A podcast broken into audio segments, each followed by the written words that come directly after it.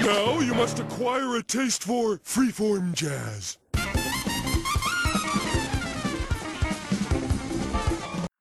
Beni özlediniz mi? Bakalım. Yani uzun süre oldu. Ne kadar süre oldu? İşte Jazz'ın Jazz serisinin ilk bölümünü ne zaman yüklediğimi kesinlikle hatırlamıyorum. Mayıs civarı olması lazım. Haziran'da işte 3. yaş ee, şeyimiz oldu, kaydımız oldu. O zamandan beri uzun bir süre oldu. O sıra içerisinde işte benim hayatım çok kaotikti. Sizin hayatınız nasıldı bilmiyorum. Ee, o arada yani Jazz'ın Jazz serisinin ilk bölümünden beri e, nasıl denir? Kitap bir yerden sonra akmadı gibi bir şey oldu falan. İşte okuduğum şeyleri dinlemem gerekti falan bir, bir duraksama oldu böyle. Bir iki ay falan bir duraksama. Bir, kitabın bir bölümünde akmadı kitap. O sebeple biraz böyle bir gecikme oldu. Ee, ancak dediğim gibi 100 sayfa 100 sayfa bir şekilde diğer istediğim yere geldim ve dün bitirdim notları. 11 sayfalık bir notum var. 11 sayfalık dediğim şey yani. Halkalı önlü olarak yani 6 tane 6 tane falan kağıt. Yani 6 kağıtlık bir yığınım var şu an yanımda. Öyle. Yani bakalım. Ee, ilk bölüm dinlediğim kadarıyla ses bakımından çok rezaletti. Ee, konuşma bakımından da çok rezaletti. Bence 10. 16. dakikada falan bıraktığınızı düşünüyorum ben. Çok sıkıcı konuştuğumu düşünüyorum. Onu şey yapmak için işte az önce çayımı falan filan demleyip şey yaptım. Çayı demlerken sürekli bir daha okudum falan filan. Aradan uzun bir süre geçmiş notlara falan baktım. Öyle yani hazırlandık. Yani bugün konuşacağımız şeyler ee, Özgür Caz'dan başlayacağız bugün. Ama bu noktaya kadar ne konuşmuştuk? Ben bir onu özetleyerek başlamak istiyorum aslında. Ee, başlangıç noktası aslında başlangıç noktamız e, Öteki Caz kitabını bu arada şey yapıyoruz. E, merkezi alarak aslında bu gidiyor. Yani bir nevi kitap kulübü gibi düşünün. Kitap kulübünde Öteki Caz'ı okuyoruz. Ve onun dışında benim deneyimlerim vesaireden bahsettiğim o, o sırada da aradan caz tarihini ve bir hikayeyi ortaya çıkardığımız bir yan seri gibi düşüneyim bunu. Bunun ikinci bölümündeyiz. Başlangıç noktamız aslında siyahilerin e, özgürlük mücadelesiyle aslında başlıyoruz. Yani başlangıç noktamız bu. E, o sırada Avrupalılar, Haiti'deki Kreol denilen halk, Amerika'daki siyahi halk vesaire bunların birleştirdiği, bunların müzik kültürlerinin bir araya gelip ortaya çıkardığı doğaçlamaya dayalı ee, ve doğaçlama ile birlikte aslında kurgu beste süreciyle performe ettiğin süreci birleştiren, bir araya getiren, aynı anda yapmanı sağlayan bir müzik felsefesi. Yani bir filosofi ortaya çıktı. Ee, ve bunun başlangıç noktasını işte Dixieland'ler, New Orleans'larda falan görüyoruz. Sonrasında 20'lere geldiğimizde Louis Armstrong çıkıyor ve Louis Armstrong swing'in dilini yaratıyor. Ee, bir nevi boşluklu bir dil yaratıyor ve o bir çalım ve o boşluklarla beraber bir salınım yaratıyor. Ve bu salınım aslında 30'lar ve 40'lar boyunca pop, popüler bir müziğin hegemonya popüler bir müzikte hegemonya kuran bir caz yaratıyor ve bir swing kültürü yaratıyor. Yani bu 40'ların sonuna kadar sürüyor. Hatta Duke Ellington'ı alırsak ki Duke Ellington bir swing efsanesidir. 70'lere kadar bile uzanıyor artık yaşayan efsanelerle vesaire beraber. Hatta şu anda bile artık swing müzik yapan gruplar hala mümkün. Çok klasik bir pop bir caz aslında. Sonrasında Charlie Parker geliyor. Ee, Dizzy Gillespie, Charlie Parker, Thelonious Monk bu üçlünün önderliğinde çok basit swing dönemiyle beraber çok basitleşmiş, doğaçlamanın artık unutulduğu salon müziğine karşı bir nevi daha improvizeyi çok daha arttıran, çok daha kompleks, çok daha yüksek tempoya çıkan bir müzik yaratılıyor. Bu da bebop oluyor ve bebop ve türevleri şeklinde bebop'ta farklı cazı artık swing'den çıkartarak salon müziğinden daha yer altına doğru yavaş yavaş çekiyor. Ama yani sonuç olarak hala popüler mainstream ana akım bir caz var. Sonrasında bebop'tan dağılan cool cazlar bir tarafta oluyor, bir tarafta post bop'lar oluyor, ortalık birazcık karışıyor. Sonrasında Miles Davis geliyor, John Coltrane geliyor ve ee, bu iki büyük mega büyüklükteki iki insan e, cazı bambaşka noktalara çekiyor ve 70'lerle beraber e, rock'ın gelmesiyle caz rock füzyonlanıyor ve bugüne kadar gelen bir ana akım caz çizgisi var. Bugün anlatacağımız, bugün başlayacağımız nokta e, biraz daha bu ana akım caz çizgisinden daha alternatif çizgilere çıkan e, ve bu ana akım cazın yavaş yavaş artık daha çerçevesiz. E, solocu, eşlikçi bu mega insanların e, yanında yer alan bir takım insanlar modundan daha artık kolektif ve daha özgür bir noktaya doğru gidiş hikayesini, daha anarşileşen bir hikayeye doğru gideceğiz. Burada artık başlayacağımız nokta bu özgürleşme, bu çerçevesizleşme noktasında başlayacak bu anarşi hikayesine dair başlangıç noktamız bugün özgür jazz, free jazz olacak.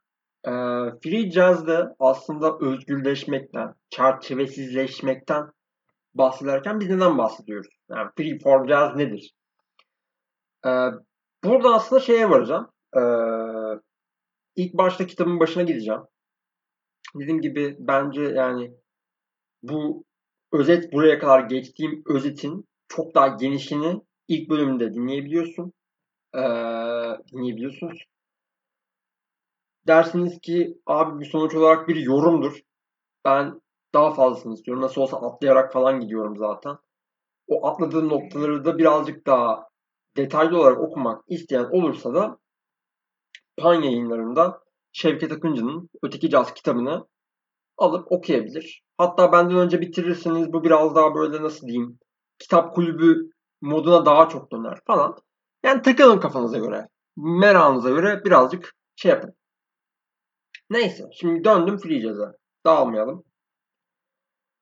Burada kitabın başında aslında bir girizgah yapıyor ve bir özgür müzik kavramından bahsediyor. Bu özgür müzik kavramında kullandığı bir alegori var. Ben bununla başlamak istiyorum kayda. Burada kullanılan alegori şöyle. Bir kutu, kutudan Lego Shadow yapma alegorisi var. Yani kutudaki Lego alegorisi. Nasıl? Yani Lego Shadow alegorisi daha doğrusu bunun ismi sanırsam. Yani John Morris'in alegorisini söylüyorum. Şimdi şöyle düşünün. Bir elinizde bir kutu var. Lego kutusu var. Ve pakette yazan şey şato. Pakette bir şato yazıyor. Açıyorsun kutuyu. içinde bir manual, bir kullanım kılavuzun var. Resmi var. Sonuçtan çıkacağının vesaire. Kullanım kılavuzundan faydalanarak, bu resimden faydalanarak eğer sen bir şatoyu yapıyorsan bu bir fügdür diyor. Füg şey demek. Ben araştırdım Google'da. Hemen sakin olun. Terimlere girmiyoruz ki terimlerden ben de anlamıyorum. İki veya daha fazla enstrümanın bulunduğu beste. Yani beste var. Ortada bir kurgu var. Eğer abi şimdi başka bir case. Bunu attık. Bu şatoyu yaptık mı? Bu bir beste. Kutuda şato yazıyor. Açıyorsun. Kullanım kılavuzun yok. O sırada aklındaki şato denince akla gelen şeyden yaptığın Lego şato bir bebop türevleri ana akım caz oluyor. Yani caz, doğaçlama bir müzik oluyor. Bu case'i geçiyorsun. Daha da çerçeve, çerçeveden daha da sıyrılıyorsun. Kutta yazan bir şey yok. Şato yazmıyor. Herhangi bir kullanım kılavuzun yok. Sadece elinde parçalar var. İşte bu özgür müzik oluyor. Şeklinde bir alegori var. Şimdi bunu ne demek ona geleceğim. Şimdi buradaki çerçevesizlik şu. Fark ederseniz burada herhangi bir kurgu yok. Ne yapacağına dair herhangi bir e, yönlendirme yok. Sadece elimizde bir müzik bilgisi var, elimizde bir malzeme var ve bu malzemeden bir şey çıkartıyoruz. Bu tamamıyla yaratıcılığın böyle son noktaları yani. Yani tamamen salıyorsun. Bunun bir ilerisi yapı bozumcu müzik var. Onu almadım. Ee, özgür müziğe bağlama daha çok oturtabilmek için. Bu cazda ne demek? Şimdi doğaçlamada herhangi bir mesela cazda girdiğinizde başta yine bir bestemsi bir şey var. Bir şey çalıyorsun ve o çaldığı ana bloğa göre belli doğaçlama alanları bırakılıyor sana. Ve o doğaçlama alanlarına göre ne yapıyorsun? Bir şeyler üretiyorsun. Bir doğaçlama yapıyorsun. Bu ana bloktan bakarak. Solo atıyorsun veya kolektif yapıyorsun vesaire. Ama daha çok e, Dixieland'den yani Dixieland'in bitimi ve Louis Armstrong'la beraber daha çok solocu ve eşlikçi bir sistem var. Yani Louis Armstrong işin tamamen şov kısmı, önde bulunan e, görünür yüz, arka tarafta orkestrasına bir orkestrası var. Louis Armstrong şovunu yapıyor, arka taraf Louis Armstrong taşıyor. Bir kurgu var. Yine yani belli bir kurgu var. Tam yani nasıl denir? Bu kurgunun tam olarak ne kadar kurgu olduğu, ne kadar besteli olduğu, ne kadar doğaçlama olduğu dönemden döneme değişiyor zaten ama Louis Armstrong örneğinden gidersek birazcık daha doğaçlamanın çok daha azaldığı ve şey oldu. Yani belli alanlara sıkıştırıldığı, daha çok beste ve kurgu olduğu, biraz daha son müziğine döndüğü bir alan. Özgür cazda ise önceden belirlenmiş herhangi bir ana blok yok aslında çoğunlukla. Yani yine içinde besteler vesaire olan yerlere yine bir özgür caz diyoruz. Kafada yine bir kurguyla giriliyor. Ama aslında kurgusuz yani. Özgür cazın tanımında herhangi bir kurgu olmadan e, önceden belirlenmiş, üzerine doğaçlanacak herhangi bir blok olmadan yapılan bir cazdan bahsediyoruz. Asıl tanımımız bu. Yani free jazz'ı bence anladığımızı düşünüyorum. Şimdi free jazz dışında jazz'ın sadece belirtilerinden biri bir şeyi jazz olarak tanımlamak için ilk başlardaki en büyük belirtilerden biri de kolektif doğaçlama. Şimdi solca eşlikçiliğe geliyorum aslında burada. Louis Armstrong'un önde olduğu, solosunu atıp şovunu yaptığı, arka tarafta belli yetenekli olduğu belli olan insanların şovunu yaptığı veya eşlik ettiği böyle bir hiyerarşi yok ortada free. Ee, yani bu yüzden de aslında kolektif doğaçlamaya başvuruyorlar. Kolektif doğaçlamayı da Dixieland'de falan gördük. Solucu ve eşkin olmadığı, liderin biraz daha tabana indiği, eşlikçiye indiği ve beraber çalınan bir şey olduğunu düşünün. Kolektif doğaçlama. Yani aynı anda doğaçlıyorsun. Bu aynı anda doğaçlama aynı zamanda şey demek yani. Hani e, aynı anda olduğu için yani nasıl diyeyim bir diyalog yok. Aynı anda konuştuğunuzu düşünün. Aynı anda konuştuğunuzda bir birazcık daha kakofonik bir şey oluyor. Bu aynı zamanda şu demek. Etkileşimin çok daha yüksek olması gerekiyor. Şu yüzden. Yani bir kişi çalıyor. Bir örnek veriyorum. Trompetçi, gitarist ve baterist var. Tamam. Trompetçi çalıyor. Bateristçi buna cevap veriyor. İşte gitaristçi daha başka bir cevap veriyor. Bateri o sırada ritim tutuyor falan. Ama şey yani hani belli bir diyalog var. Sırayla konuşuluyor. Burada öyle bir free jazz'da eğer yani kolektif doğaçlama dediğin kavramda bu yok. Çünkü kolektif olarak doğaçlıyorsun. Aynı anda yapıyorsun bunu. O yüzden etkileşimin daha diyaloglu olan jazz tiplerine göre daha yüksek olması gerekiyor.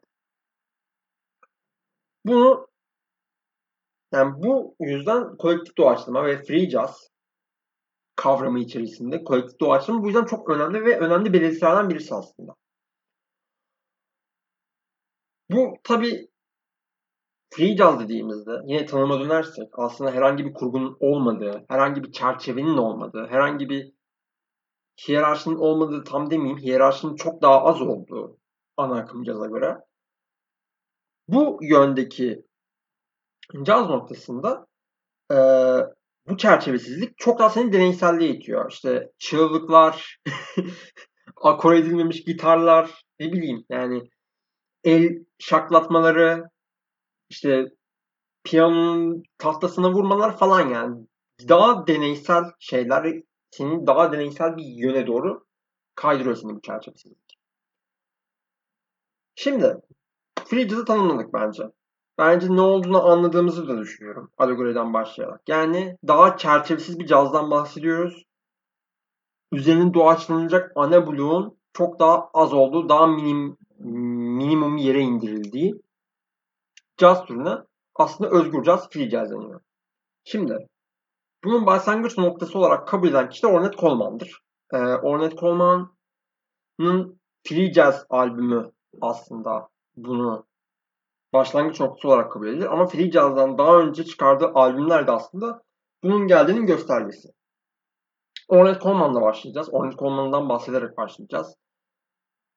Ne olduğuna başlayacağız. Şimdi Ornette Coleman dendiğinde cazda olay birazcık o dönemde Free Jazz albümü çıktığında ve onun etkilerine bakıldığında 60'lar içerisinde Free Jazz albümü 1960'ta çıkıyor.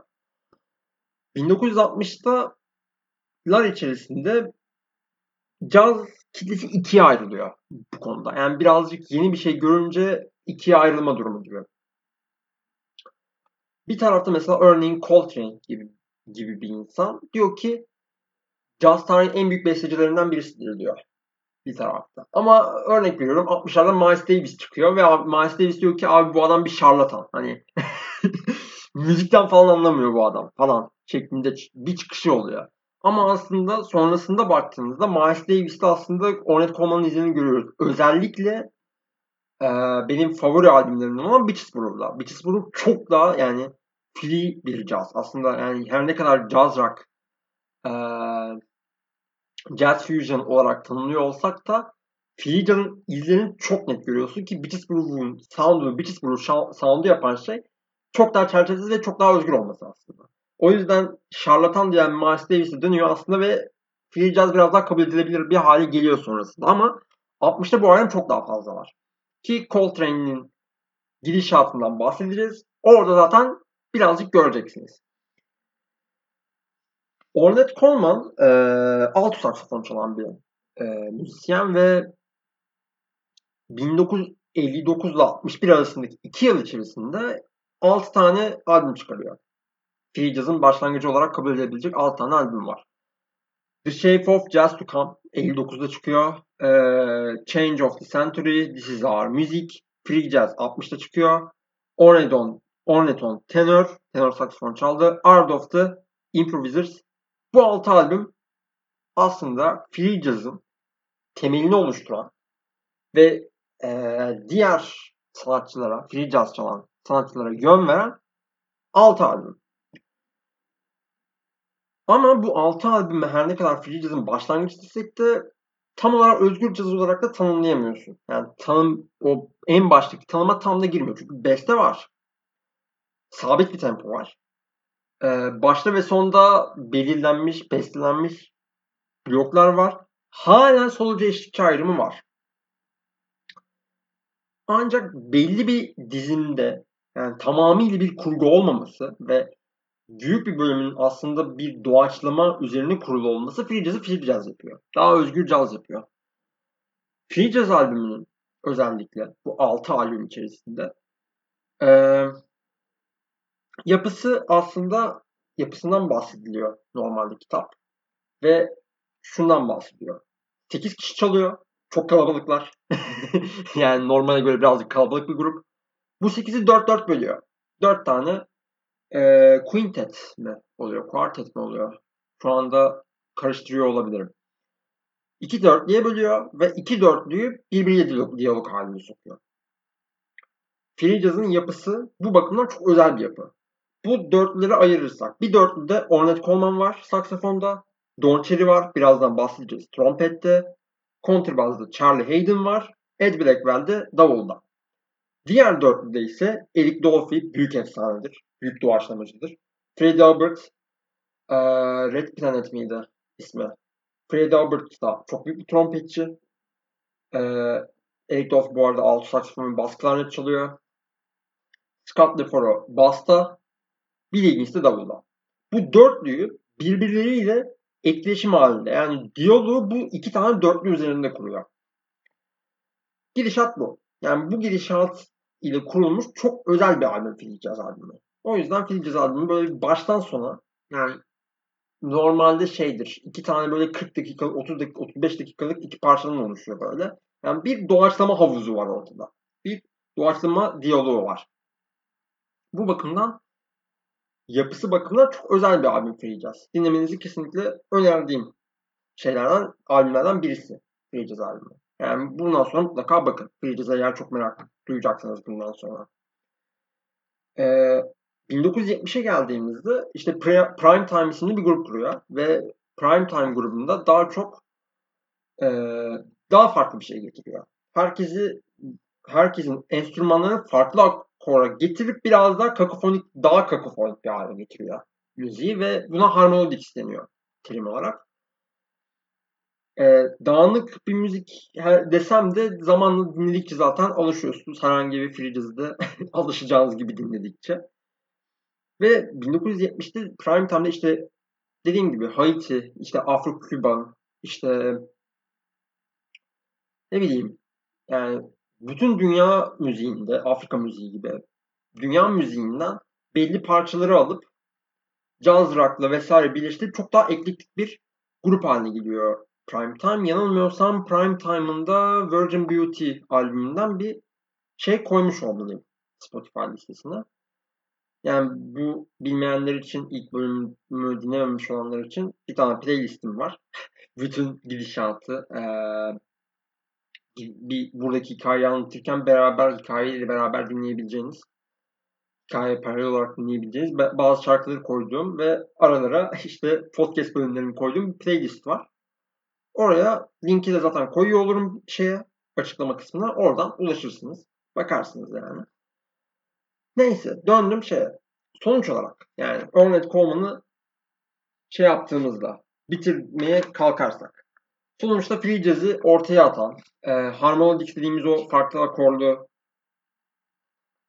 müziği, müzik tipini ortaya atan, world müziklerinden dünya müziğine açıklık olan, bütün dünyadan işte Küba'dan, işte ne bileyim Orta Amerika'dan, Afrika'dan, Avrupa'dan, Asya'dan, her nereden dersiniz, dünyanın her tarafından müzik influensunu kullanan, bunu kendi müziğine ekleyip eklektik bir hale getiren haliyle ve kolektif doğaçlamayı getirmesiyle çok büyük bir etki yaratıyor. Yani caz tarihinde. Ama birazcık kırgın olduğum bir mevzu var free jazz konusunda. O bu konudan bahsetmem lazım. Ben kendi bir deneyimimi anlatacağım. Caz, cazı ilk dinlemeye başladığımda caz tarihine merak duyduğumda o zamanlar caz tarihi çok daha karışık geliyordu bana. Swing nerede, bebop nerede falan filan sadece böyle şeyler vardı. Bloklar falan vardı ama bir tane böyle bir video tarzı bir dokümana ihtiyacım vardı caz tarihiyle alakalı. Bir tane böyle komplo teorisyen gibi bir abinin videosuna denk geldim. Ee, ve videosunda böyle bayağı bildiğiniz şeyden falan bahsediyor böyle. İşte siyahilerin müziğiyken CIA devreye giriyor ve Take Five gibi Dave Brubeck'i falan filan pushlayıp işte siyahi müziğini bozuyor falan şeklinde. bir takım teorileri var bu abimizin. Ve bu abimiz Ornette Coleman'la arkadaşmış baya baya.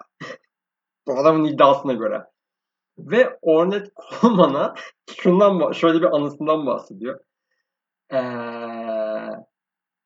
K.B. imamını dinletiyor Ornette Coleman'a ve Ornette Coleman K.B. imamına free diyor. Bu konuda Ornette Coleman'a çok kırgınım. Bunu bir burada bir dipnot olarak eklemek istiyorum. yani gerçekten Ornette Coleman'la arkadaş olduğunu yani inanmak istemiyorum ama yani bu kadar emin olması hani ne bileyim bilemedim yani. Umarım doğru değildir yani. Kabe imamına free falan demesine. Bilmiyorum imamına neden dersin ki ondan da çok emin değilim. çok enteresan. Anyway şimdi Ornette Coleman'ı kapatıp free jazz'ın bir başka pioneer'ına bir başka öncüsüne Albert Ayler'e geçeceğim. Albert Ayler bildiğim kadarıyla Avrupa'da falan böyle Danimarka'da falan da belli cazcılar, Avrupa'daki cazcılar falan çalmış. Kendi halinde bir free olan ve dinlediğinizde tanıyabileceğiniz bir şeye sahip. E, müziğe sahip Albert Ayler. E, Albert Ayler'in müziğinde şunlar çok dikkat çekici. Gerilim bir kere hiç düşmüyor. Çok yüksek tonda. E, çok enerjik. E, böyle gitar, piyano gibi böyle şey akor çalabileceğin şeylerden çok uzak. Ee, daha basçı ve davulcuya daha çok önem veren. Ve es vermeyen yani swing neredeyse swing'i olmayan sürekli dümdüz enerjinin hiç düşmediği dümdüz yardırarak giden bir müziği var ve tonu biraz şey diğer free jazz şöyle ayırıyorsunuz. Bir tık daha köylü bir şeyi var. Şimdi burada köylüden kastım şu. Ee, böyle dinlediğinizde şeyi hayal ediyorsunuz abi. Ee, çok folklor böyle. Bir köye gidiyorsunuz ve çayır çimen var ve o çayır çimenlerde koşuyorsunuz böyle yani. Böyle bir hissiyatı var Albert Einstein'ın. Ve işte bu böyle bir şey var Albert Einstein. Yani Albert Einstein'in çok yüksek enerjide ve çok folklorik bir müzikli aslında Albert Einstein'ı tanımanız mümkün. Ee, çığlıklar, bahsettiğim gibi en başta çığlıklar, işte yardım çığlıkları, ee, şaklamaların olduğu vesaire yine böyle şeyler kullanıyor. Çığlıkların vesaire kullanıldığı vokal olarak. Yani normal şey böyle Billie Holiday gibi bir vokal yok yani. Hani işte bir şarkı söyleme değil de daha çok böyle çığlıkların, çığlıklarla ses havuzlarını yaratan daha deneysel bir tarzı var Albert Einstein'ın ve çok özel bir yerde duruyor bence free. O yüzden örnek olarak buna Love Cry şarkısını bıraktım. İsmini verdiği albümü de baştan sona dinlemenizi önerebilirim. Cidden güzel albüm. Böyledir yani Albert Ayler. Albert Ayler de böyle bir abimizdir. Yani e, kendi halinde müziği olan ve dinledikçe çok enerjik bir müziği olan dinlemenizi kesinlikle önereceğim bir abimiz. Bunun dışında Don Cherry'e geleceğim. Don Cherry, Ornette Coleman'ın trompetçisi. Ama tam da free jazz olarak tanımlayamıyoruz Don Cherry'yi. E, Don Cherry başlığı altında. e, her ne kadar free jazz'ı yani öncülerinden biri Don Cherry ama Don Cherry biraz daha böyle şey bir insan.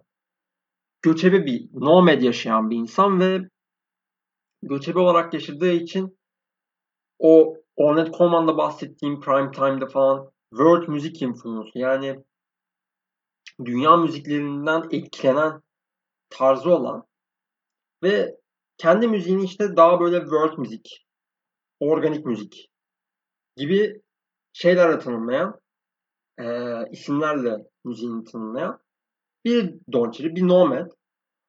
E, Don bizim için, Türkiye için özellikle şöyle bir önemi var. Türkiye Türk cazı dediğimizde e,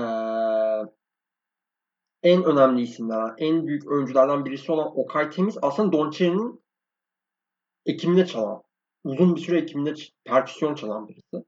O yüzden zaten Okay Temiz'in böyle röportajlarına baktığınızda da şeyi fark ediyorsunuz. World müzik, organik müzik, işte her şeyi artık caz diyoruz falan filan. Böyle böyle şeyler diyor Okay Temiz fark edersiniz ve röportajlarına baktığınızda Don Cherry'den Don Cherry'nin kültürünü taşıdığını çok net görüyorsunuz. Bu nomad, bu göçebe tarzı zaten birazcık böyle kendisini şey yapıyor böyle. Nasıl diyeyim? Ee, albüm sanatçısı olmaktan çok daha çok konser sanatçısı olarak tabir ediyor burada Şevket Akıncı öteki cazda. Böyle bir hale getiriyor. O yüzden çok böyle albümüne ulaşmanız çok zor. Ama işte albümleri elbette var. Spotify'da buluyorsunuz. Mesela live albümleri var. Örneğin Live in Ankara diye bir albüm var. Spotify'da yok o sanırsam. Ee, Ankara'da çaldığı Don Cherry'nin bir e, albüm, konser albümü. Mesela konser albümleri daha çok var. World Music, Organic Music isimli albümleri var falan filan. Böyle albümler bulabiliyorsunuz ama böyle çok net bir şekilde çizilmiş. Ee, her ne kadar cazcılarda da çok net bir şekilde çizilmiş bir diskografi çok yok. Arada sürekli laylar giriyor. İşte posthumus olarak böyle konser kayıtları sonradan geliyor falan filan ama sonuç olarak şey görüyorsun yani mesela Miles Davis'te. Gidiyor yani işte Kind of Blue. Blue'dan işte Petersburg'a doğru geçişi. O diskografiyi çok net bir şekilde görüyorsun mesela Miles Davis'te. John Coltrane'de de aynı şekilde. Ama Don Cherry'de bunu çok göremiyorsun. O yüzden e, birazcık daha e, albüm sanatçısından çok konser sanatçısı olarak geçiyor. Ama mesela işte world müzik dedik, organik müzik dedik, free jazz dedik. Ama mesela kafasına estiğinde şey yapabilen bir adam. İşte 1980'lerde Art Deco isimli bir albüm çıkarıp tamamen ana akım caza dönebiliyor. Yani çok daha kafasına göre takılan bir insan Don Cherry. Ama hem Ornette Coleman'ın e, free jazz'ı yarattığındaki ekibindeki yeri hem de sonuç olarak Ornette Coleman'ın mirasını taşıyarak yaptığı bir caz mirası onun free jazz'ın öncülerinden biri haline getiriyor. Don Cherry hakkında bunu söyleyebiliriz. Yani söyleyeceğimiz bunlar. Don Cherry dışında işte kimlerden bahsettik? Ornette Coleman'dan bahsettik. Ornette Coleman'ın e, free jazz'ı başlatma şeklinden bahsettik. Hatta K.B. İmam'ına free jazz demesinden dolayı biraz yakındık. E, Albert Ayler e, köylü, aşırı enerjik ve hiç durmayan tarzından bahsettik. Bir de Don Cherry'den bahsettik. Birazdan Nomad. Çok daha kafasına göre takılan. Bu bana bir yerden tanıdık geliyor. Neyse. çok daha kafasına göre takılan. E, kendi halinde bir e, tanıdık geliyor derken o tanıdık insanla mesaj attı bu arada. O yüzden dur, duraksadım. Çok özür dilerim. E, kendi haline takılan bir, bir free konudan bahsettik. Şimdi çok önemli bir isimden bahsetmemiz gerekiyor. Çünkü Şevket Akıncı'nın bu kitap merkezine aldığımız kitabın ee, yazarının Caz Günü için verdiği bir röportaj var. 1 artı 1 Express'e. Onu okuduğunuzda şöyle bir şey görüyorsunuz. Doğaçlamanın dilini değiştiren 3 kişiden bahsediyor. Ee, Louis Armstrong, Coltrane, Charlie Parker. Daha doğrusu sırasıyla Coltrane diye gidiyor. Bunun yanında parantez olarak bir isim daha var. Ee, ve bu isim Ornette Coleman değil. Albert Ayler değil. Ve free jazz'ın en büyük isimlerinden birisi. Cecil Taylor bu isim ve Cecil Taylor çok daha aslında yapı bozumcu bir piyanist. Ee, ve doğaçlama dilini değiştirmesinin sebebi swing'in neredeyse tamamen reddeden birisi. Ee, Cecil Taylor.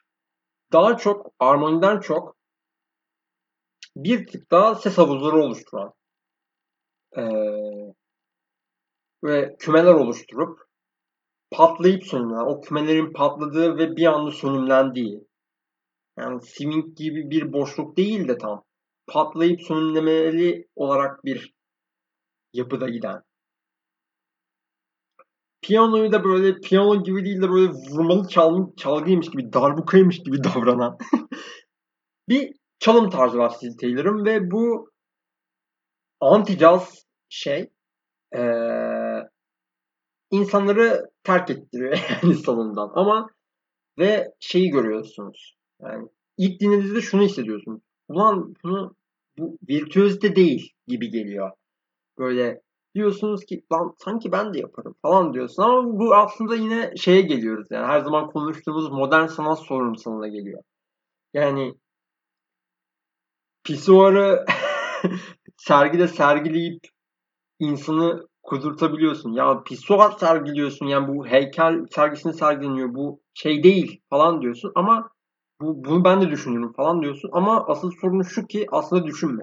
Yani burada aslında daha anti ve daha salon müziğinden çıkartan bunu daha reddedip daha farklı şeyleri arayan bir yere getiriyor. Bunu aslında bir yerde bağlayacağız. Yani bunun etkilendiği çok daha teorik bir nokta var. Çok daha dokular oluşturup dokular üzerinden ilerleyip armoniyi reddeden, daha uyumlu ses seslerin çalınıp bir uyum halinde gittiği çizgiyi reddeden bir tarz var. Kesinlikle göre. Bir saniye bir çay içeceğim. Yani ve dinledikçe de şunu fark ediyorsunuz. Ben bunu çalamam diyorsunuz. bunu net bir şekilde söyleyeyim. Yani düşünüldüğü gibi lan bunu ben de yaparım diyemiyor, diyebiliyorsunuz belki ilk başta ama sonrasında fark ediyorsunuz ki Aa, ben bunu sanki çalamam. Bu yetenek istiyor. Yani dinledikçe şeyi fark ediyorsunuz. Aslında bu kakofonik şeyin içinde bir yetenek var. O yüzden doğaçlama dilini değiştirme derken aslında bunu kastediyor. Tamamıyla çok farklı bir doğaçlama dilinde ilerliyor ve bunda aslında faydalandığı şey dokusalcı müzik teorisi. Patlamanın sönümlemi bu müzikte bir de tabii o dokuyu verip sönümlendiği sırada bu bir nevi bunu diyalog aracı olarak da kullanabiliyor. Yani bir işte örnek veriyorum. Ee, Cecil Taylor'la Tony Oxley'nin 2004'te yaptığı bir live'ın 2020'de Spotify'da yayınlanmış bir kaydı var. Orada şey yani biraz daha böyle bir Cecil Taylor piyanoyu çalıyor. Bir doku veriyor. Bir Tony Oxley battery çalıyor. Bir doku veriyor. Yani bu dokuların birbiriyle patlayıp sönümlenerek bir diyalog oluşturduğu bir çizgiden bahsedebiliriz. Cecil Taylor'da. O yüzden diyaloğa önem veren bir tarzı da var. Ve kısacası jazz'a yaptığı başlıklardan bir en önemlilerinden birisi dokusalcılık. Bir de atonal yani ton dışı çalım şekli olduğunu iddia ediyor kitap. Cecil Taylor da herhalde bundan bahsedebiliriz diye düşünüyorum. Yani Cecil Taylor da böyle bir insan. O Cecil Taylor'a dair örnekleri koydum.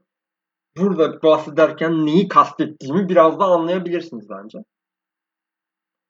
Geldim Coltrane'in Free Jazz dönemine. Coltrane'in Coltrane'in Free Jazz dönemine kadar işte bahsettim aslında ilk bölümde. Ya da kitapta da okuyabilirsiniz. Ee, Coltrane'in aslında dört dönemi var gibi bir şey. İşte Miles Davis'le Charlie, hatta Charlie Parker'la yanılmıyorsam çaldığı bir post-bop dönemi var. Ee, hatta Kind of Blues açılıyor John Coltrane. Sonrasında Miles Davis'ten ayrılarak o sürekli modelden, cazdan ayrılıp daha virtüöziteye gittiği bir dönem var. Giant Steps bunun en büyük örneği. Giant Steps'i kesinlikle öneririm. Yani inanılmaz bir virtüözite var ve gerçekten inanılmaz sarıyor. Böyle bir şey yok. Hatta neredeydi? Ee, bir tane YouTube kanalında Giant Steps'e dair bir video var. O videoda şey görüyorsunuz. Piyanist yetişemiyor falan. tempo. O çok yüksek tempo ve o çok virtüöz diye. Yanılmıyorsam piyanisti de McCoy Tyner olması lazım. Değil mi? Evet. McCoy Tyner. Ee, böyle bir dönemi var. Sonrasında bu çok virtüözden çıkıp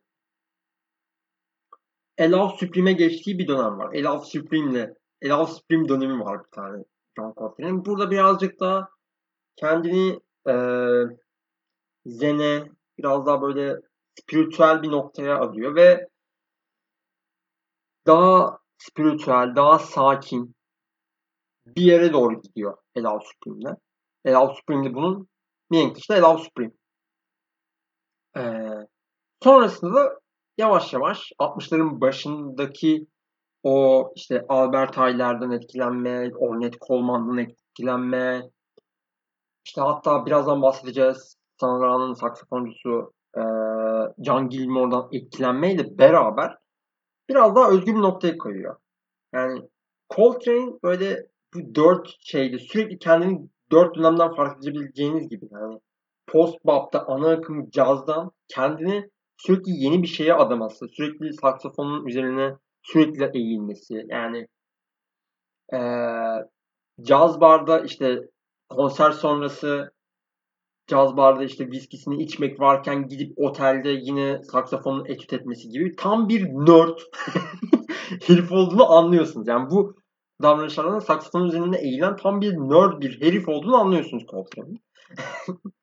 bu nerdlük kendini bir şekilde nasıl kendimi daha iyi yaparım, nasıl daha iyi ulaşırım diye kendini geliştirmede free jazz'ı keşfediyor. Ve e, yavaş yavaş e, bu etkilenmeyle beraber Ornette, işte Sun Ra etkisi, Albert Ayler etkisi, yani Free Jazz etkisi ve ikinci Chicago okulu etkisiyle kendini yavaş yavaş işte buraya doğru atmaya başlıyor. Yani daha özgür bir müzik üretmeye başlıyor. Yavaş yavaş işte McCoy Tyner yerini eşi olacak Alice Coltrane'e doğru bırakıyor.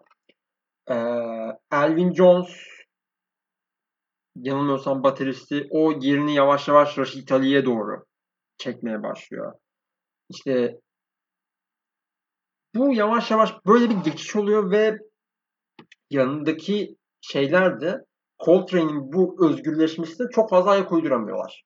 Ve yavaş yavaş kopmaya başlıyorlar. Yani. Ama bu kopuş sırasında e, bu ara geçiş döneminde Ascension isimli bir albüm geliyor. Ascension biraz daha free jazz'dan esinlenmiş bir jazz albümünden. O 4 artı 4 8'lik albümden esinlenmiş bir yapıya sahip. 11 kişiden oluşuyor ama tam şey değil. Yani ayırmıyorsun yani 6 artı 5 falan ayrılmıyor. Biraz daha böyle belli bir sıranın olduğu çok belli. Yani yine bir kurgu var ama şey değil yani. Şunu da şunu çalacaksın gibi bir kurgu değil bu. Ee, sıra var yani kimin ne zaman çalacağına dair bir sıra var. Ne zaman kolektif dua çalınacak. Ne zaman işte örnek veriyorum McCoy Tyner girecek. Ne zaman kim girecek. Ona dair bir kurgu var. Fark ediyor. Fark ediyor. Onu fark ediyorsunuz şimdi. Ve ee, işte kolektif doğaçlama solo böyle belli bir kurgu haline giden bir şey var. Aslında free jazz dönemi dediğimizde başlangıç noktasını essential olarak kabul edebiliriz. Ki öyle kabul ediliyor. Ki free jazz döneminin bu new thing, the new thing denilen dönemin yapı taşı aslında yapı taşı olarak kabul edilen albüm Essential albümü. Tabi burada işte yavaş yavaş eski grup yerini kaybediyor ve yeniler gelmeye başlıyor. Örneklerden birisi mesela Pharoah Sanders mesela. Pharoah Sanders ee, yine Sunrise'dan etkilenmiş. Elav Supreme dönemindeki gibi spiritüel bir tarafı olan e, çok sevdiğimiz bir dedemizdir. Hala yaşıyor. ve Coltrane'in çok benziyor. Coltrane kendisini çok benzetiyor çalım şeklinde. E, ve ilgi alanları ve etkilendiği saksafoncularla çok benziyor. Free Jazz'dan etkilendikleri ortak bir alan buluyorlar ve Pharoah Sanders John Coltrane'in yanına geliyor. Ekibine geliyor. Jazz'lık ekibine. Ve hala yani o dönemki şeylerden falan çok benim Pharoah Sanders'dan en etkilendiğim şey. Ee, geçen sene çıktı 2021'de. Floating Points ve Londra Senfoni Orkestrası ile beraber giriştikleri bir Promises albüm var ki ben yani döndürüp döndürüp dinliyorum yani muyum? Baştan sona dinlemenizi öneririm Farah Sanders'ın nasıl bir saksafoncu olduğuna dair ee, nasıl hisler verdiğine dair, spiritüelliğine dair, nasıl çaldığına dair orada çok daha net görebiliyorsunuz yani böyle bir ascending bir yükselme, ruhun bir yükselmesi durumu falan oluyor. Böyle bir insan Farah Sanders. Dönelim Coltrane'e. Ee, Coltrane'e döndüğümüzde işte ekip değişiyor. Alice Coltrane'ler geliyor. Ferah Sanders'lar geliyor. Rashid Ali'ler geliyor. Archie Shepp'ler geliyor falan. Ekip değişiyor. Eski ekipte bir nevi sen ne yapıyorsun sana delirdin iyice deyip salıyor. Bir taraftan da dinleyici, Coltrane'in ana dinleyici kitlesi Coltrane bozdu abi falan demeye başlıyor. Tamam mı? Coltrane bozdu abi deyip Coltrane'in yavaş yavaş bırakmaya başlıyor. Ama bir taraftan da bu free jazz belli bir kitlenin etkisini çekiyor. O spiritüellikle falanla filanla beraber ve müridi gibi o ekibi takip eden e, kemik bir kitle oluşuyor. Ve o sırada free jazz döneminde e, Interstellar Space'ler falanlar filanlar gibi albümler çıkıyor. Ama 66 ile beraber e, Coltrane'e kanser teşhisi konuluyor. E, Japonya'daki konserinde işte karaciğer tarafını tuttuğu falan görülüyor. Ve ölüyor. Vefat ediyor. E, o sebeple ilerleyebileceği bir daha fazla nokta varken ilerlemiyor. Belki 70'lere falan gelseydi birazcık daha rock falan katacaktı. Yani ne olacağını asla bilemeyiz. E, Coltrane'in daha. Yani belki bir gitarist falan gelecekti yani Coltrane'in yanına. Böyle Coltrane'in hikayesi ve Coltrane'in hikayesini hala devam ettiriyorlar. Ee, örneğin Coltrane'in tribute olarak yani Coltrane'in anısına e, Archif'in 44 Train'i, Rashid Ali'nin Touching on Train'i gibi Coltrane'e anısına yapılan belli albümler var ekip üyelerinin geriye kalanlarda. Alice Coltrane biraz da Coltrane'in müziğini devam ettirirken bir taraftan da aslında Coltrane'in sürekli o yeniyi arama, kendini sürekli geliştirme, yeniyi bulma felsefesini aslında biraz daha devam ettiriyor. Ben kitapta mesela nasıl olmam, olm, yani nasıl eklenmiş, nasıl vasfedilmiş görmedim, anlamadım. Ama muhtemelen tarihin en iyi caz albümlerinden birisine sahip aslında Alice Coltrane. Alice Coltrane bir piyanist olduğu kadar bir arpist aynı zamanda. Pharoah Sanders'la beraber Journey'in Saçınamanda isimli bir albümleri var. İnanılmaz bir albüm. Ee, birazcık daha o işte 70'ler Vietnam dönemiyle beraber gelen hip etkisi, doğaya dönüş, işte doğu tarafına gidiş, spiritüellik falan filanla beraber bir tık daha e, doğuya yaklaşan bir sound'u var mesela Alice Coltrane'in. Oğulları biraz daha John Coltrane'i taklit etmekten çok yine dediğim gibi biraz daha şeyi devam ettiriyorlar. Mesela Robbie Coltrane Akbak Jazz Festivali geliyor galiba Ekim'in başında. 7 Ekim mi 6 Ekim mi? Böyle bir şey olması lazım. Ee, Robbie Coltrane gelecek ve Alice Coltrane ve John Coltrane'in anısına o repertuarı çalacak mesela falan. Oğulları da babadan olan nesil bunlar ve aynı zamanda bir taraftan bu Alice Coltrane'in kardeşinin oğlu galiba. Ee, Flying Lotus mesela. O da bir mesela e, bir rap prodüktörü. Birazcık daha caz influence'u. Çok enteresan deneysel rap prodüksiyonları yapıyor falan. Çok enteresan bir aileye dönüşüyor yani Coltrane ailesi. Böyle yani bu hikaye bu şekilde devam ediyor. Ve Coltrane çok büyük bir miras bırakıyor sonuç olarak. Yani dört farklı dönemden bahsediyoruz. Ee, çok farklı farklı müzikler. Tamamıyla virtüözitenin alası. Aşırı sarıyor. Kesinlikle öneririm. Buna dair zaten örnekler çokça. İlk bölüme dair olan şeylerde de ee, bu bölüme dair olan şeylerde de bıraktım. Öneririm kesinlikle dinlemenizi Coltrane'i. Denk geldiğinizde mutlaka bir kulak kesin derim. Böyle.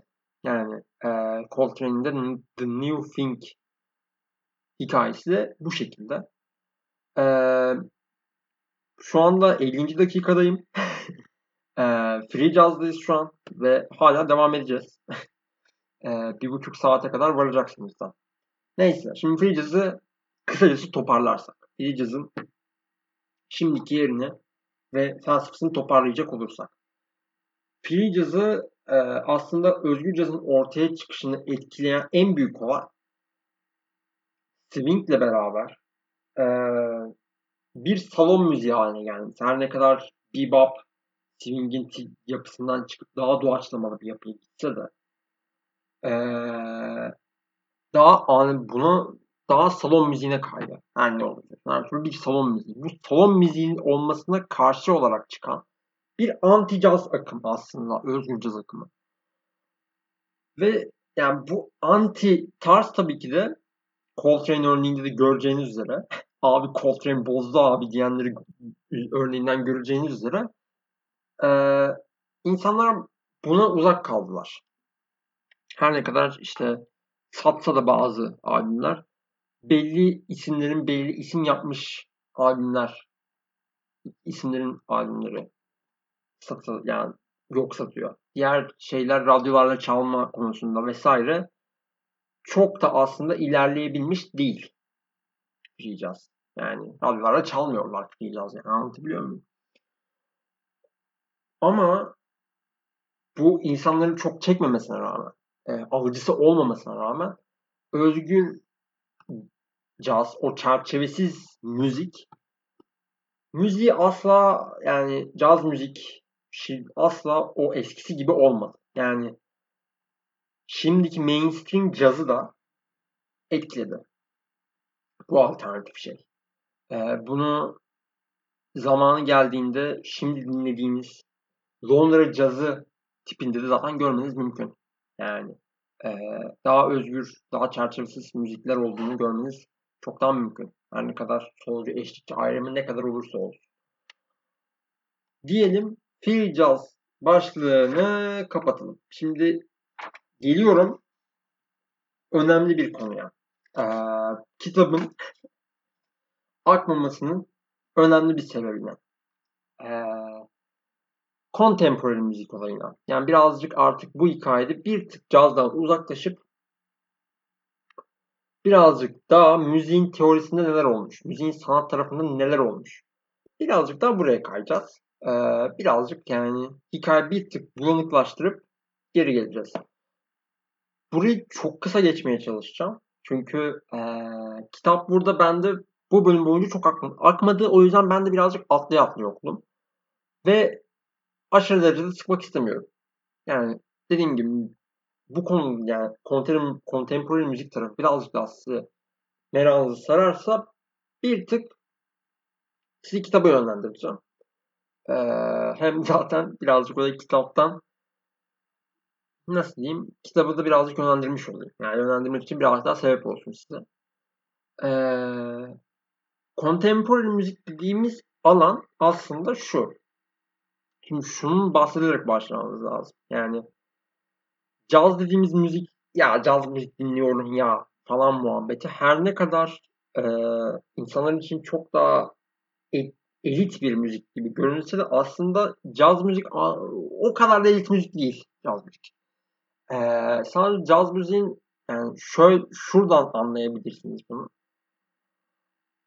E, klasik müzik dinlemeye giden yani operaya giden elit kesimin o üstüne kür kalmış yaşlı ve kendine bakmış olan teyzeleri caz dinlerken göremezsin. Her ne kadar e, böyle daha ağır başlı salonlarda da dahil olsa bu kadınları, bu elit kesimi aslında çok fazla caz barlarda, caz klaplarda caz dinlerken göremezsin. Bu insanlar caz dinlemezler. Caz, caz dediğimiz şey, caz müzik e, kitlesi aslında orta üst, e, orta sınıf kesimin bir tık daha ye, diğer orta sınıflara göre şovenist tavrıdır. Bunu herkesin bir kabul etmesi lazım önce. Yani e, caz dediğimiz konu swing'de popülerleşmiş dahi bile olsa 30'larda 40'larda bile en elit müzik değildi. Elit bir müzik sınıfında değildi caz. Sadece orta sınıf, orta üst sınıfı görmüş, popülerleşmiş ve orta üst sınıfı çekmiş. Oradaki takımlı adamları gördüğümüz işte o klasik noir, 40'lar noir filmlerinde gördüğümüz fötür şapkalı abiler olan ama aslında onlar eğitliği biraz da orta kesim yani orta sınıfı dair şovenist tavrı yani o artık orta sınıfın şovenist hadi abi caz dinleyelim diye gittiği bir noktada aslında caz müzik. Bunu herkesin bir kabul etmesi lazım. Ve bu müzik aslında o dönemki ee, teorilerden çok besleniyor. Her müzik gibi. Ee, yani şunu anlatmaya çalışıyorum. Bir nevi işte siz bir mühendislikte herhangi bir şey yaratmaya çalıştığınızda bir mühendislik aleti yaratmaya çalıştığınızda, bir bilgisayar üretmeye çalıştığınızda aslında teoriden beslenirsiniz. Fizik teorilerinden, kimya teorilerinden bahsediyorsunuz. O yüzden temel bilimleri aslında e, geliştirebildiğiniz sürece bir mühendislik yaratmayı başarırsınız. Bu da böyledir. Yani klasik müzik üniversitelerinde, akademilerinde duran teori, teorilerin orada geliştiği, konservatuarlardan çıkan bir müzik, klasik müzik. Ve işin içinde teoriler, düşün, müzik üzerine düşünenler falan var. O yüzden bu teori kısmı klasik müziğin sanat akımlarıyla paralel gidiyor. 1900'lere geldiğimizde e, sanat nedir sorgusu gelmesinden itibaren o meşhur Duchamp'ın fisuarı koyup Fountain diye heykel sergisine göndermesini itibariyle başlayan sanat sorgusu bu klasik müziğe ve bu müzik teorisyenlerine yansıyor. Buradaki öncüler aslında John Cage ile Karl Heinz Stockhausen isimli iki isim kolon etrafında dönüyor ve birçok fikir ortaya atılıyor. İşte ölçüler sorgulanıyor, Stravinsky'ler geliyor, onlar geliyor, bunlar geliyor falan filan. Bu yeni yaklaşımlarda örnek olarak mesela dokusalcılık verilebilir. Dokusalcılık işte dediğim gibi Cecil Taylor'da anlattığım gibi belli dokuları üretip o armoniden armoniyi reddedip dokular üreterek patlamını sınırlameli bir müzik üretme.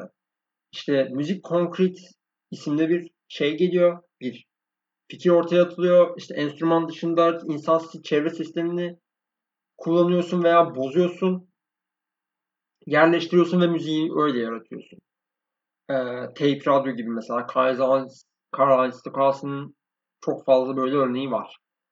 Ee, fütürizm gibi fütüristler geliyor, makineli tüfekler, sirenler, e, buhar makineleri geliyor, anti enstrümantalistler geliyor, gitarlar, satırlar çalınıyor, işte bilindik dışı enstrümanlar çalınıyor, işte piyanonun telleri farklı farklı bağlanıyor falan. Yeni enstrümanlar yaratılıyor. İşte gidiyor farklı farklı enstrümanlar böyle gidiyor böyle bacalardan falan filan büyük büyük böyle demir bacalardan enstrümanlar yaratılıyor. Sonracığıma işte rastlamsallık deniyor. İşte John Cage yazı tura ile bir sonraki notayı belirliyor. Elektroakustik, elektronik müzik geliyor, elektronik kullanım diyor falan. İşte biyomüzikler geliyor falan filan yani. Bu olay uzayıp gidiyor. Çok fazla başlık var bunun altında. Çok fazla fikir atılıyor bu işin altında. Ve bu fikir elbette daha anarşist bir yöne doğru götürüyor. Çünkü yani şeyi fark etmişsinizdir diye düşünüyorum. Çok daha sürekli aynı işte 1700'lerde kralların, imparatorların ısmarlamasıyla, düklerin, kilisenin ısmarlamasıyla yapılan bir e, reklam işinden, bir PR aletinden, bir PR hmm, komoditesinden artık 1900'lerde bu sorgulanarak yavaş yavaş her şeyi kırıyor ve bir kırılım oluşuyor. Daha anarşist, daha hiyerarşinin bozulduğu, daha sorgulanan bir noktaya doğru gidiyor sanat. Ve bu sanat birazcık daha anarşiye doğru yol alıyor. Burada yani bu bir sürü başlık altında işte biyomüzikler, sağlıklar vesaire içinde konuşmamız gereken birazcık bu bu kadar başlık altında konuşmamız gereken bir tane şey var. e, Flux takımı ismi ve Flux takımında e, konuşmak istesem de açıklaması çok zor bir şey. Fluxus. Çünkü yani kuram diyemiyorsun çünkü avantgard diyemiyorsun, dadaist olarak tanımlayabiliyorsun ama bunlar sonuç olarak dadaizmde, avantgardizmde bunların hepsi belli dönemlere damga vurmuş ve geçici olan kuramlar. O yüzden kuram bile diyemiyorsun Fluxus'a. Yani herhangi bir şekilde tanımlaması çok mümkün değil. Ancak ee, şöyle bir tanım yapmak birazcık daha mümkün gelmişti bana ilk bunu okuduğumda. İşte teknik beceri, virtüözitenin yerini yavaş yavaş kuramların aldığı, fikirlerin aldığı, yani teknik yerine fikri öne atan bir şeyden bahsediyoruz. Ee, bir hareketten bahsediyoruz. Çeperleri zorlama, çerçeveleri çerçeveyi kırıp önüne çıkan yeni çerçeveyi de kırma. Üzerine kurulu bir hareketten bahsediliyor. Fluxus'ta. Bu sanatsal bir hareket olarak tanımlayamıyoruz çünkü sanatsal anti art bir hareket de var. Yani anti sanat bir hareket de var aslında. Karşı sanat bir hareket bu. Ve bu çizgi e, öyle bir yere gidiyor ki artık bu Fluxus'lar Flux'ta mesela örnek olarak nereden çıkıyor? Şeyden çıkıyor bayağı yani. Belli bir orkestradan çıkıyor ve bu orkestra aslında şey e, çoğu mesela enstrüman bilmiyor falan. O sebeple Fluxus bu yüzden çok daha önemli bir yer taşıyor. Ee, şeyin içinde. Contemporary müzik dediğimiz, contemporary art dediğimiz şeyin içinde. Çünkü contemporary müzikteki o her şeyin, rastlamsallığın, e, her şey, aklınıza gelebilecek her kuramın temelini aslında Flux oluşturuyor. Sonuç olarak rastlamsallık, o yazı tura atma, işte şekil, belli görsel tasarımları kırma, işte o meşhur piyanodaki o nota yazmak yerine farklı bir görsel tasarımlara yönelme falanlar filanlar birçok şeyin hepsi aslında bütün kapılar Flux'ta çıkıyor. Bu yüzden contemporary müzik dediğimiz kavramın içinde Fluxus önemli bir yer tutuyor. Hem müzik içinde hem sanat içinde de. Sonuç olarak bu çizgi Fluxus'a varan çizgi e, klasik müziğin artık yavaş yavaş bu işte ölçüleri sorgulayalım, 4-4 ölçüleri sorgulayalımdan Fluxus'a varan o çizgi Cornelius Cardo diye bir adam geliyor. Ve Cornelius Cardo denen adam bu çizgiyle cazı bir araya getiriyor. Ve burada contemporary müzikle cazı bağladığında iki farklı yanılmıyorsam birkaç tane orkestra ve birkaç tane grup oluşturuyor. Ee, AMM bunlardan birisi, bunlardan bir başkası da Scratch Orkestra. AMM'le e, AMM dediğimiz şey 65 civarında hard bop, post pop dediğimiz bu işte birazcık daha Miles Davis'in e, Coltrane'in Giant Steps döneminden esinlenen, esinlenen o çizgide ilerleyen 3 müzisyenin Eddie Prevost, Keith Rowe ve Lou Geyer bu üç ismin bu üç isim bunlarla beraber birleşerek oluşturduğu bir grup. Bu isimler diyorlar ki abi biz şey de deneyelim biraz. Bir tık daha deneysel gidelim diyerek yavaş yavaş kontemporary müziğe doğru kaydı. Cornelius Cardo'nun da caz ve e, contemporary müziği birleştirdiği bir yere gidiyor. Ama bu çok böyle dinlediğinizde örneğin koydum playlist'e yine e, çok böyle ne diyeyim sizin çok dinleyebileceğiniz Spotify dinleyicisinin çok da maruz kalmak istemeyeceği bir şey. Yani çok daha çünkü çağdaş müzik ağırlıklı bir müzik ve e, müzik denince akla gelebilecek bir şey değil. Çok kakofonik ve çok dinlenebilecek, dinlenmeye müsait bir şey değil. Ama içine böyle dinledikçe fark edeceğiniz şeyi fark edeceksiniz. Dinlersiniz. Yavaş yavaş böyle içine caz serpiştiriyorlar. Burada aslında contemporary müzikle caz burada birleşiyor. Şimdi buradaki bulanık hikaye, bu çok dura, duraksayan, o çok karmaşık ve çok sıkıcı olan hikaye yani yavaş yavaş çıkıp aslında şu çizgiyi fark ettiğinizde free jazz'ı etkilediğini ee, ve free jazz'la birleşerek ikinci şimdi anlayacağım ikinci Chicago okulu ile birleşerek yavaş yavaş gideceğimiz yer özgür doğaçlamaya doğru daha da anarşist bir yere doğru gideceğiz. Tabii Cornelius Cardo bu çizgide şey olacak. Daha böyle Mao'cu olup kendini Doğu Perinçek yapıp deli deli deli deli yapacak yani kendini Cornelius Cardo ama bıraktığı etki bir yerde caz ve contemporary müziğin, çağdaş müziğin birleştiği çok anti kültür şeyler yaratacak. Ki bunları bulunduran okullardan birisi de ikinci Chicago okulu. Şimdi ikinci Chicago okulu diyoruz. Yani ikinci Chicago okulu bu artık klasik müzikten falan çıktık. Birazcık daha artık caza dönüyoruz. İkinci Chicago okulunda ee, artık ee, birazcık daha anti kültürel şeyler, avantgard bir cazın gelmesiyle Sandra ile beraber e, AACM'in kurulmasıyla belli kolektiflerle beraber 70'leri damgasını vuran bir takım müzisyenler bırakılıyor. Şimdi ikinci Chicago okulu dedik. Birinci Chicago okulu ne diye soranlar olacaktır. Birinci Chicago okulumuz abi Dixieland. Ee, en başta bahsettiğimiz Dixieland grupları ve kolektif doğaçlamayla tanıdığımız ilk bölümde bahsettiğimiz cazın en başındaki Dixieland okulu. Aslında burası Chicago'dan çıkma.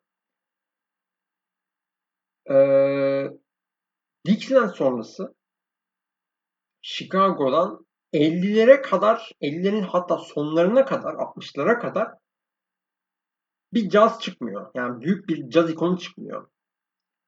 Sonrasında Sanra çıkıyor. ee, Sanra'nın müziği e, aslında böyle 30'lardan beri falan müzik yapan birisi Sanra ama 50'lerde 60'larda aslında çok daha ikon bir tık daha ikonlaşan yani birazcık da alternatif yer altında biraz daha değer gören birine dönüşüyor Sanra her ne kadar ana akım caz gibi çok ünlü olmasa da veya bugünkü gibi çok da ünlü olmasa da Sanra ortaya çıkıyor ve birazcık da avantgard bir yere gidiyor. Sanra'nın aslında müzik tarzını benzeteceğimiz yer ilk bölümde Ellington'dan ve Mingus'tan bahsetmiştik. Ee, aslında onlara çok daha benzetebiliriz. Ellington'a nereden benzetebiliriz? Birazcık daha şey, e, ekibindeki herkesi bilen ve bu ekipteki herkesi bilmesiyle beraber sadece küçük dokunuşlarla yaparak bunları bağlayan ve ekibindeki insanları daha ortaya çıkartan bir tık daha kolektif bir yapı. Bir tık daha hiyerarşinin bozuk olduğu bir yapı. Ama sonuç olarak ortada bir sanra var ve biraz daha böyle etrafındaki ekip için ekibi bağlayarak devam eden bir solo eşlikçi ilişkisi var.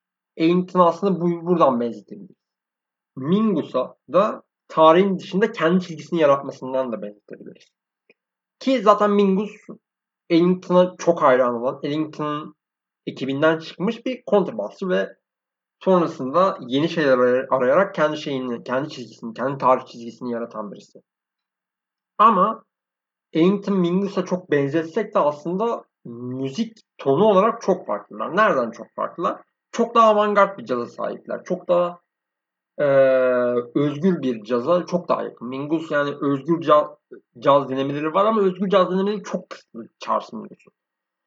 E, sana çok daha özgür caza çok daha kay, kayan bir yapısı var. Yani çok farklı tarzlarda var ama daha avantgard ve daha özgür.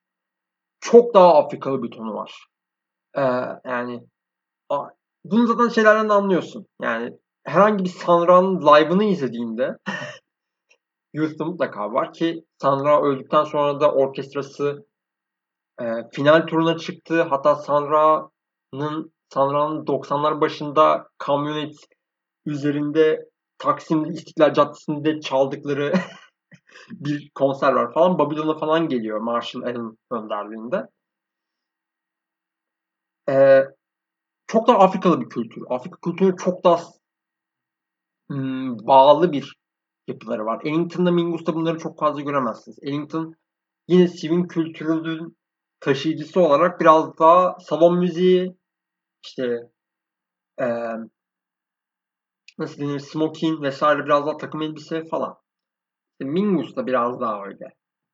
Ama Sanra tam tersine daha Afrikalı, çok daha böyle parlak, göze vuran, biraz daha böyle eğlenceli, biraz daha Afrika'daki festivaller, yerel festival havası taşıyan bir giyim tarzı biraz daha öyle bir görünüşü ve çok daha Afrikalı bir tarzı var.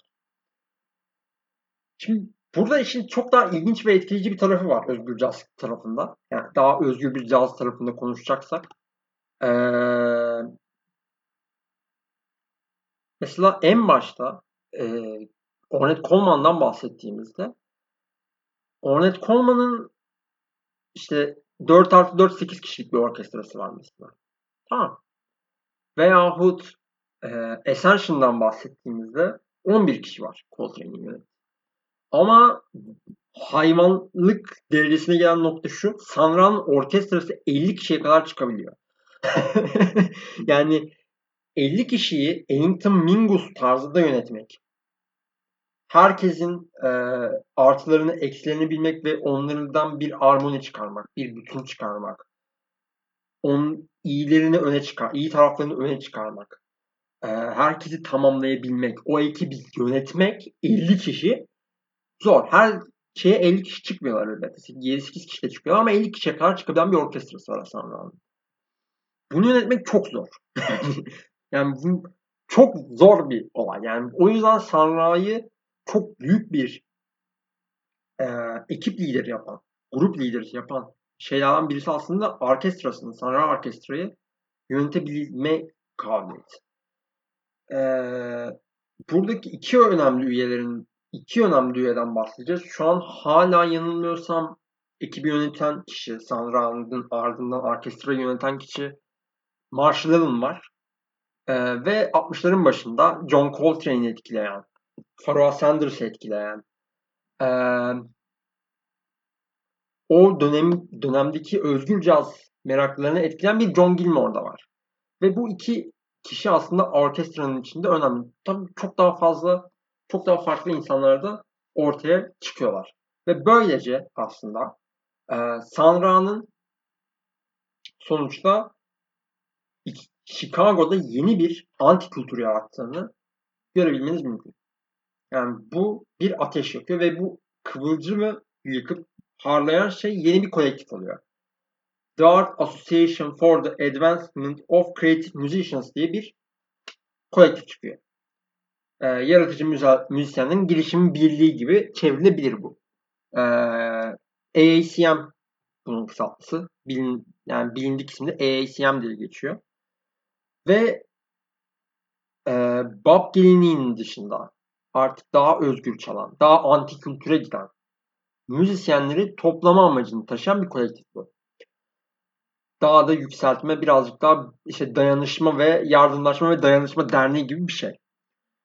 Ee, daha çok şunu görüyoruz. Sandra Mingus, Free Jazz gibi mainstream'den çıkmış kendi işte hatta işte Ornetler, Ayder'lar, Cecil Taylor'lardan etkilenen alt kültür çizgiyi Chicago'da merkezli olarak öne çıkarmak isteyen bir kolektif var. Bu kolektifin içinden işte ilk çıkanlardan birisi The Art Ensemble of Chicago. 60'ların sonunda ortaya çıkıyorlar. Biraz daha geleneksel cazdan şeyler alıyorlar. Geleneksel caz mizahına sahipler. Daha sürprizli ve daha mizahlı bir yapıya sahip. Swing'isi arada bir var. Özellikle son albümlerinde zaman ilerledikçe. Ancak büyük bir Ornette Coleman free etkisi var. Sandra etkisi çok büyük. Ee, ve bu tahmin edilemezlik, bu mizah tarzıyla free birleştiren bir grup var. Ee, mesela Tutankhamun diye bir albümleri var ve bunlar o albüm çok daha free yakınken sonlara doğru gittiğimizde daha geleneksel cazdan daha fazla esinti alarak daha fazla mizahi, daha o tatmin tahmin edilemez dilleri daha fazla ortaya çıkan, daha böyle swing hisli olan şeyler çıkıyor. Örnekleri efendim nerededir? Yine Spotify playlistine yönlendireceğim sizi ya da isterseniz The Art Ensemble of Chicago yazarak da tabii ki Spotify'da bulma şansınız var. Onun dışında e, çok önemli ve e, saksafon için işte Coltrane'in yanına ne bileyim John Gilmore'un yanına yazabileceğimiz çok önemli 60'ları çok etkilemiş. Ve gerçekten kafayı kırmış bir heriften daha bahsetmek lazım ASM altında. Anthony Braxton. Anthony Braxton çağdaş müzik ile cazın o kadar ortasında kalan bir müziği var ki ee, o bahsettiğimiz işte contemporary müzikle caz arasında o kadar kalıyor ki ne contemporary müzik diyebiliyorsunuz tam ne de tam caz diyebiliyorsunuz bu adama ama yani birazcık daha cazın içerisinde ikinci Chicago okulu içerisinde AACM içerisinde değerlendirmeniz daha mümkün olduğu için bir tık daha caz diyoruz tabi. Ama yani tam da caz gelmiyor. Bu adam üflemelerin neredeyse hepsini çalabiliyor. Yani üflemelerin hepsine hakim ama daha çok saksafon ile biliyoruz. Alto saksafonla falan biliyoruz. Ee, en çok bastırılarak konulan dipnotlardan birisi sinestetik olması. Sinestetik şey demek. Ee, bir müzik duyduğunuzda, bir ses duyduğunuzda sesleri kafasında işte bir renk olarak, bir şekil olarak görebilen insanlara verilen isim sinestetik. Sinestetik yapısı birazcık daha onu işte contemporary müzik, işte jazz derken birazcık daha işin içine görsel tasarımların girdiği, e, çizgilerin, bükümlerin e, girişatı belirlediği, kendi doğaçlamasını oluşturan bir yene doğru gidiyor. Ve bu özellikle görsel tasarımlarında çok büyük bir Vasil Kandinsky etkisi görülüyor. Hatta Composition 10'i yanılmıyorsam Kandinsky adıyor. Anthony Braxton ve bu sebeple e, görsel tasarım da aynı zamanda görsel tasarım, çağdaş müzik. Aslında çağdaş müzikte de işte görsel tasarım daha ön plana çıkıyor. Dediğim gibi işte normal e, nota yazımını kırmak için, doğaçlamanın yönünü belirlemek için, müziğin yönünü, şarkının yönünü belirlemek için. Ancak işte sinestetik oluşu Anthony Braxton'ın bunu çok daha farklı bir yöne çekiyor. Kandinsky etkisiyle vesaireyle beraber. Felsefi olarak da Yani müziğinin felsefesi olarak da aydınlanma çağının e, fikirleri bitirip daha çok teknik beceriye kaydığını savunuyor. Bu savun, bunu savunduğundan bahsediyor kitap. Ve bu yüzden yine fikirleri öne çıkarıyor. Yani bunlar aslında an, daha demin anlattığım gibi contemporary müziğe çok yakın fikirler. Yani John Cage'e çok yakın fikirler. Ee, onun dışında yani bu bakımdan da contemporary müziğe ve Flux'a çok yakın bir Anthony Braxton görüyoruz. O yüzden Anthony Braxton mesela işte harfler ve sayıların e, müziği tanımlarkenki yeri de onun için çok farklı oluyor. Harflerin ve müzik şey sayıların çizgilerin yazılma şekli itibariyle. O sebeple böyle isimlerde böyle çok enteresan enteresan isimler görmeniz mümkün böyle harflerden sayılardan oluşan. Bir tane örneğini yine koydum. Bakarsınız Anthony Braxton birazcık böyle çok farklı bir virtüöz. Ee, çalım şekli anında tanınabilir bir e, yöntemde çalıyor. E, ve yani o kadar virtüöz ki böyle synthesizer gibi falan kullandığını düşünüyorum bazen saksafonu. Böyle diyebilirim Anthony Braxton hakkında. Onun dışında bir sonraki isim de ismim Vada'da Leo Smith. Son bahsedeceğim isim. Ee, ondan sonra da ondan bahsettikten sonra da vaat ettiğim gibi dün bir buçuk saate erişeceğiz sanırsam. Ee, Vada'da Leo Smith bir trompetçi. Ee, Vada'da Leo Smith'i en iyi tanınabileceğimiz yer Metacritic diye bir site var. Bilenler bilir. İşte oyunların e, filmlerin ve müziklerin puanlandığı. Belli puanlar verilir işte Pitchfork gibi e, işte BBC Müzik gibi Guardian gibi puanlamaları derleyerek, toplayarak e, bir metaskor ortaya çıkarır ve o metaskora göre işte Album of the Year'ları falan filan o metaskora göre sıralar falan. O bakımdan böyle birazcık bir şeyler keşfetmek açısından e, Metacritic önemli bir sitedir. Ben mesela bazı albümleri falan oradan keşfediyorum. Leo Smith Metacritic'te en yüksek puana sahip albüme sahip. E, 100 üzerinden 99 puana sahip tek albüm. Ten Freedom Summers. Albümün ismi 4 diskine 4 tane diskten oluşuyor. 4 disk ve bu 4 diskin içerisinde e, hepsi, bütün parçaların hepsi e, insan hakları hareketine adanmış e, tarihteki hareketlere hareketlere adanmış kayıtlardan oluşuyor.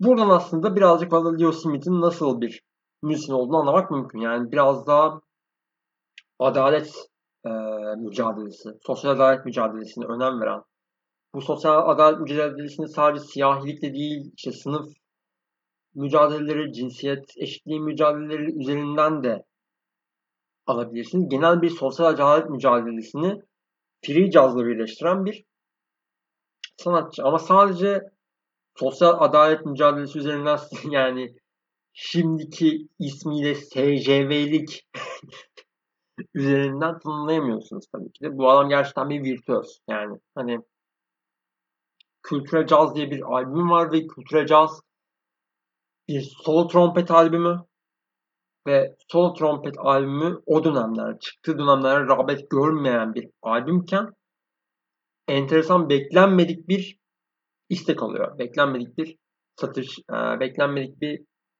al, alıcısı alıcısını buluyor. E, ve beklenmedik bir etki yaratıyor yani. Ve onun dışında anlatısı güçlü olarak ifade ediliyor kitapta ve e, sürprizli, mizahlı olan bir tarz var. Ve gerçekten de ikinci Chicago okulunun en önemli, en virtüöz sanatçılarından birisi Bradley Smith.